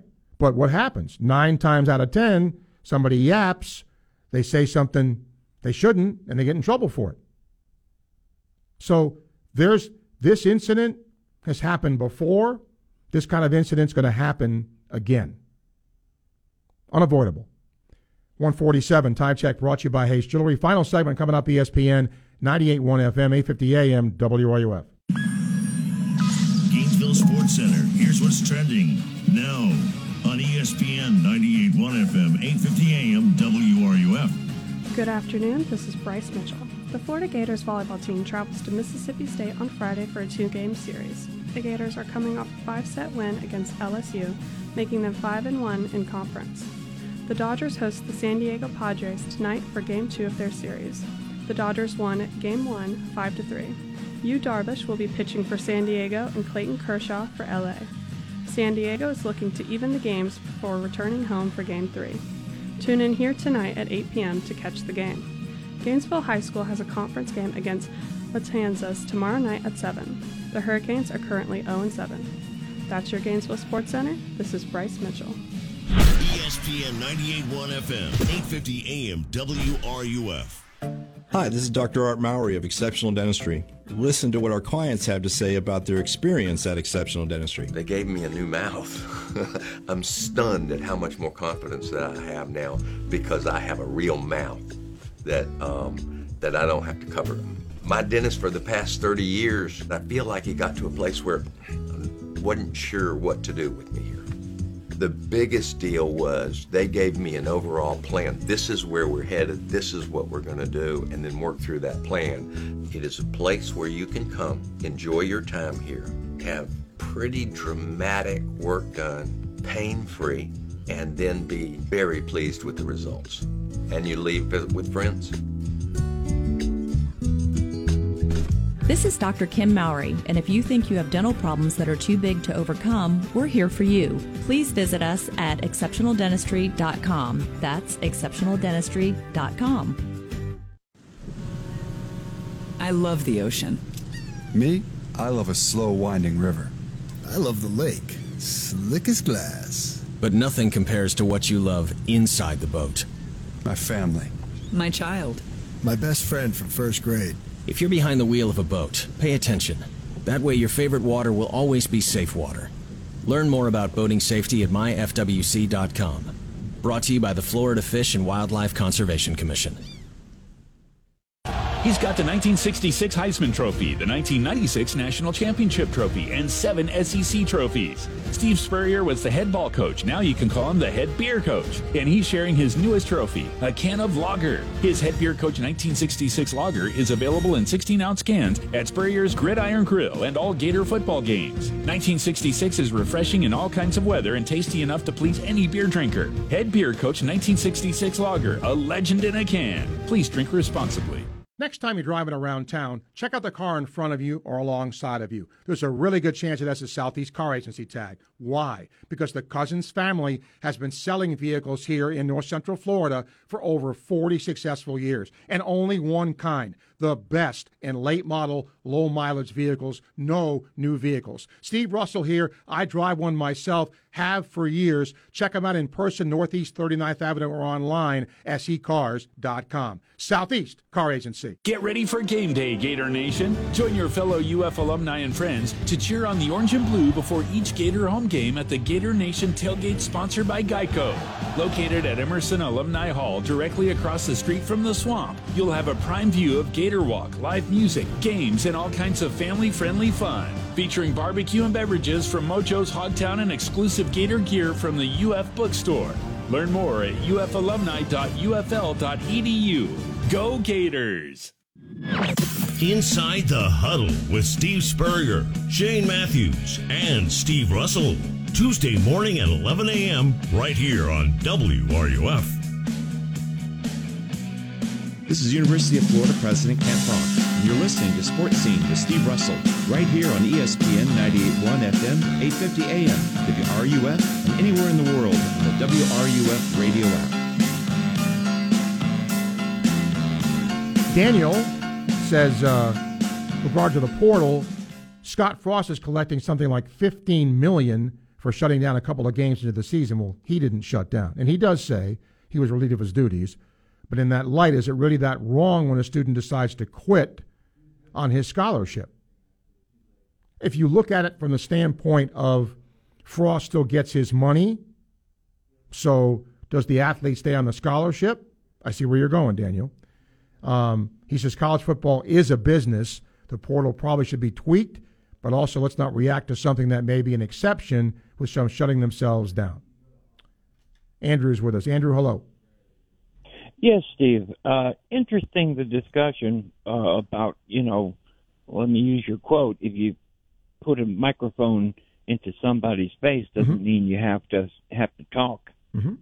Uh, interestingly, I can look back at several players in the N F L who kind of took that approach and were fined, well, I wouldn't say substantially, but fined pretty good for doing so. Uh, one being uh, Marshawn Lynch, um, he got fined fifty thousand dollars the first time for not talking to the media. Well, my point is here is if that's the case at that level, how how good is the interview going to be? Uh, what kind of quality journalism can be de- deduced from somebody who has to talk to you or will be fined? Well, that's a different scenario there, okay? I'm yeah. talking about in a news sense um, where if, I, let, let's say David over there is uh, a politician and he's charged with a crime, okay? He's not in a league. He's not in a league where the league says to the player, you are mandated to speak to the media. That's my point about the microphone in the face. You don't have to talk. If the league says you do, well, then you do. Now, what right. you say, how much you say, you know, that's, that's interpretive, right? Because define talking. I, I, I had I had a coach here who, when I was working at T V twenty, who was not happy with the anchor, uh, my boss, and said so, and said he wouldn't talk to him. And I went back and told my boss that, and he said, we'll see. And he went to interview him, and he said, uh, Coach, uh, you know, L S U's coming to town this week. Uh, what do you think of their team? They're good. Uh, what do you see as some keys to the game? We got to win.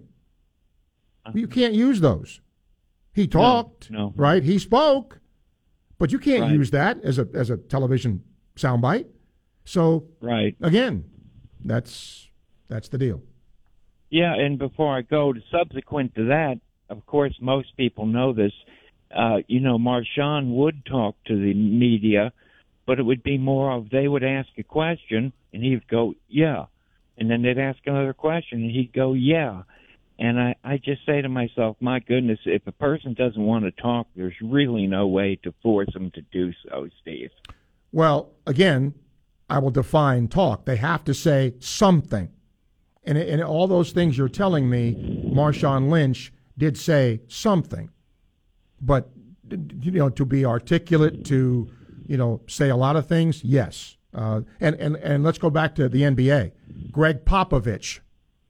Right. One of the best coaches of all time. Oh, yeah. Nobody wanted to interview him because he did it, right? I mean, he did what the league mandated him to do, but listen to some of the interviews that he did. He's too smart for him.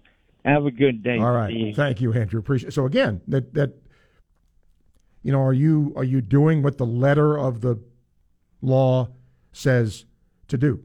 And that is also, I'm sorry to say this, it is a byproduct of media today. In the old days, print, television, radio. That's it. And the peanut butter didn't mix with the jelly. They were three separate things. Well, now, dot com here, dot com there, podcast here. What? It's just, it's gone wacko. S E C Network here, right? So I'm picking a really good time to get out of the business when I do, because there is so much less access now. It's not nearly as fun to do this because you can't look. The interviews I get to do with the athletes from the collective are one of the some of the most fun things I can do, because you got you get to talk to the kids and, and get to know them a little bit. That I love doing that, and I think if you listen to the show, you know how much I enjoy interviews. You can get a lot out of people if you ask the right things, right? But and I understand a coach has to do what he or she thinks is best for their program. But when you have absolutely no contact with assistant coaches, I wouldn't know half these guys if I ran to them in Publix.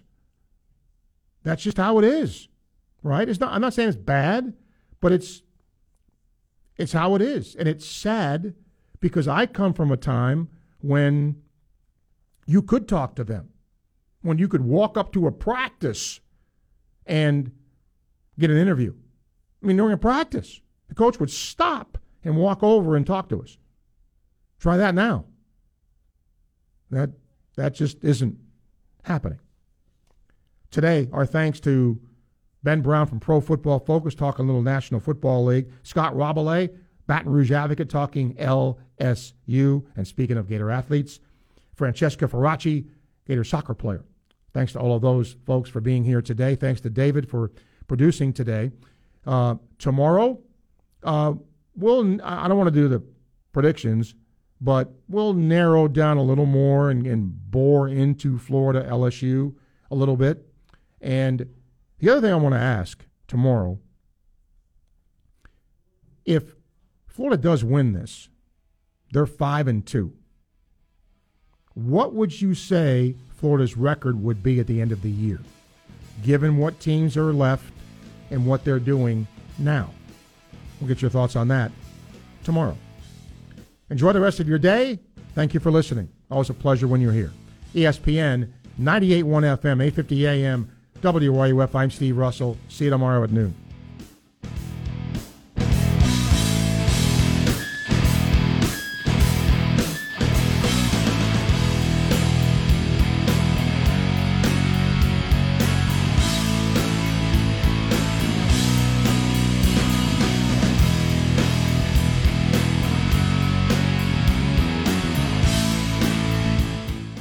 W R U F Gainesville, U two fifty-one C G Gainesville. From the Spurrier's Gridiron Grill Studios, we are E S P N ninety-eight point one F M, eight fifty A M, W R U F.